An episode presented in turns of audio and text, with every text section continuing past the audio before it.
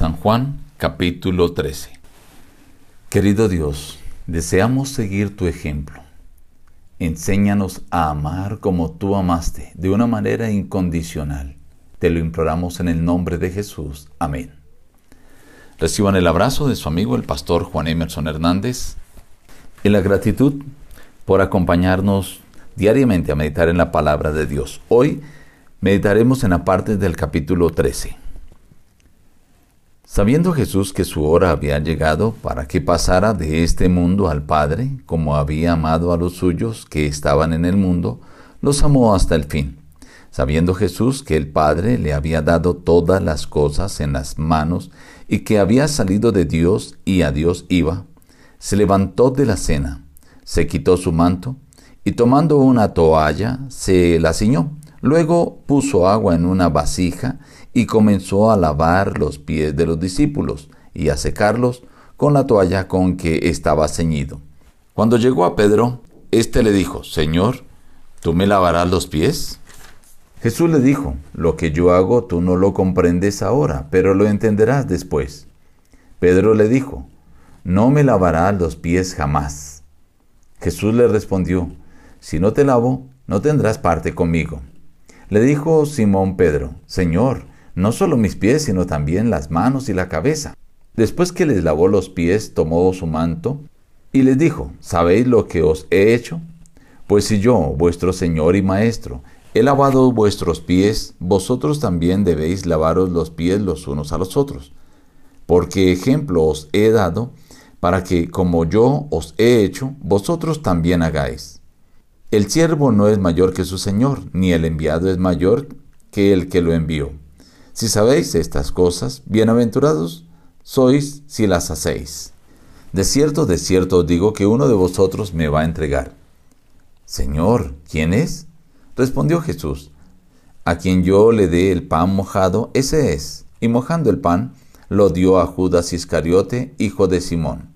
Entonces Jesús le dijo, lo que vas a hacer, hazlo pronto. Aún estaré con vosotros un poco y me buscaréis. A donde yo voy vosotros no podéis ir. Un mandamiento nuevo os doy, que os améis unos a otros como yo os he amado, que también os améis unos a otros. En esto conocerán todos que sois mis discípulos, si tenéis amor los unos por los otros.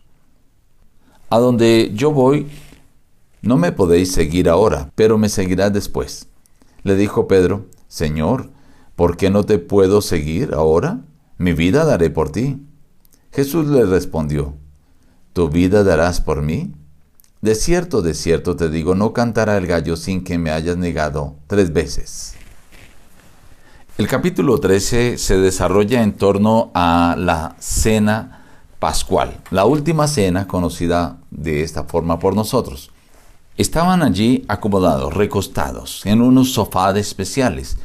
La famosa pintura de Leonardo da Vinci no refleja lo que realmente sucedía, porque no eran mesas como las que conocemos hoy, sino eran unos sofás donde la cabeza del uno quedaba prácticamente en el pecho del compañero que estaba detrás de él. Eran recostados, mesas bajas, y allí estaban los discípulos esperando a ver en qué momento llegaba el siervo que iba a lavar los pies de ellos. Jesús se levantó, tomó una toalla, tomó agua, la puso en una vasija y empezó a lavar los pies de los discípulos. Cuando llegó a Pedro, Pedro dijo, Señor, ¿tú me vas a lavar los pies? Nunca. Entonces Jesús le dijo, si no te lavare los pies, no tendrás parte conmigo. Pedro se imaginó de tener parte en el reino, así dijo, ah, no, Señor, entonces las manos y la cabeza. Bueno, obviamente el Señor Jesús le explicó que ya estaban limpios y solamente el que está limpio requiere lavarse los pies. Este rito tiene un significado triple. Primero, simboliza la limpieza del pecado.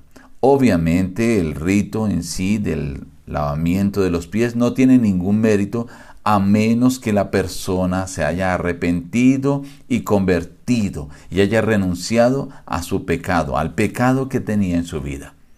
El segundo símbolo es una renovada consagración al servicio. siempre estar dispuesto a servir. No interesa la circunstancia ni lo humilde que sea el servicio. Y tercero, simboliza un compañerismo cristiano. Es la oportunidad para estar en mutua armonía. Pero el Señor Jesús con este rito les estaba diciendo que es importante la humildad, el servicio, la abnegación y la comunión. Surge allí la frase de Jesús, uno de vosotros me va a entregar. Jesús señala directamente que al que le dé el pan mojado, ese es, y se lo entrega a Judas. Pero aún así, los discípulos no entendieron, ni siquiera cuando Jesús le dijo lo que has de hacer, hazlo pronto. Se presenta allí el anuncio de la negación de Pedro. Cuando Pedro dice, mi vida pondré por ti, Jesús le dice, mire, si antes de que el gallo cante, tú me habrás negado tres veces. Pero en torno de esto el Señor Jesús pronuncia la siguiente frase, un mandamiento nuevo os doy, que os améis unos a otros como yo os he amado. Lo que el Señor quería decir, lo nuevo, se enfatiza realmente su potencia, su claridad está en la forma como el Señor Jesús amó a los discípulos. Los amó entregando su vida en la cruz. Primero, les da el ejemplo de la humildad, la abnegación, lavando los pies, y luego la entrega de su vida por sus discípulos. Esto es lo que el Señor dice, así como yo los he amado, que os améis unos a otros, que estén dispuestos a dar su vida por el prójimo. Esa es la invitación que queremos dejar a través del capítulo en este día. Que hoy tú decidas amar de una manera incondicional, así como Jesús estuvo dispuesto a demostrar su amor por ti y por mí entregando su vida en la cruz. Nos despedimos diciendo, busca a Dios en primer lugar cada día y las demás bendiciones te serán añadidas. Que Dios te bendiga.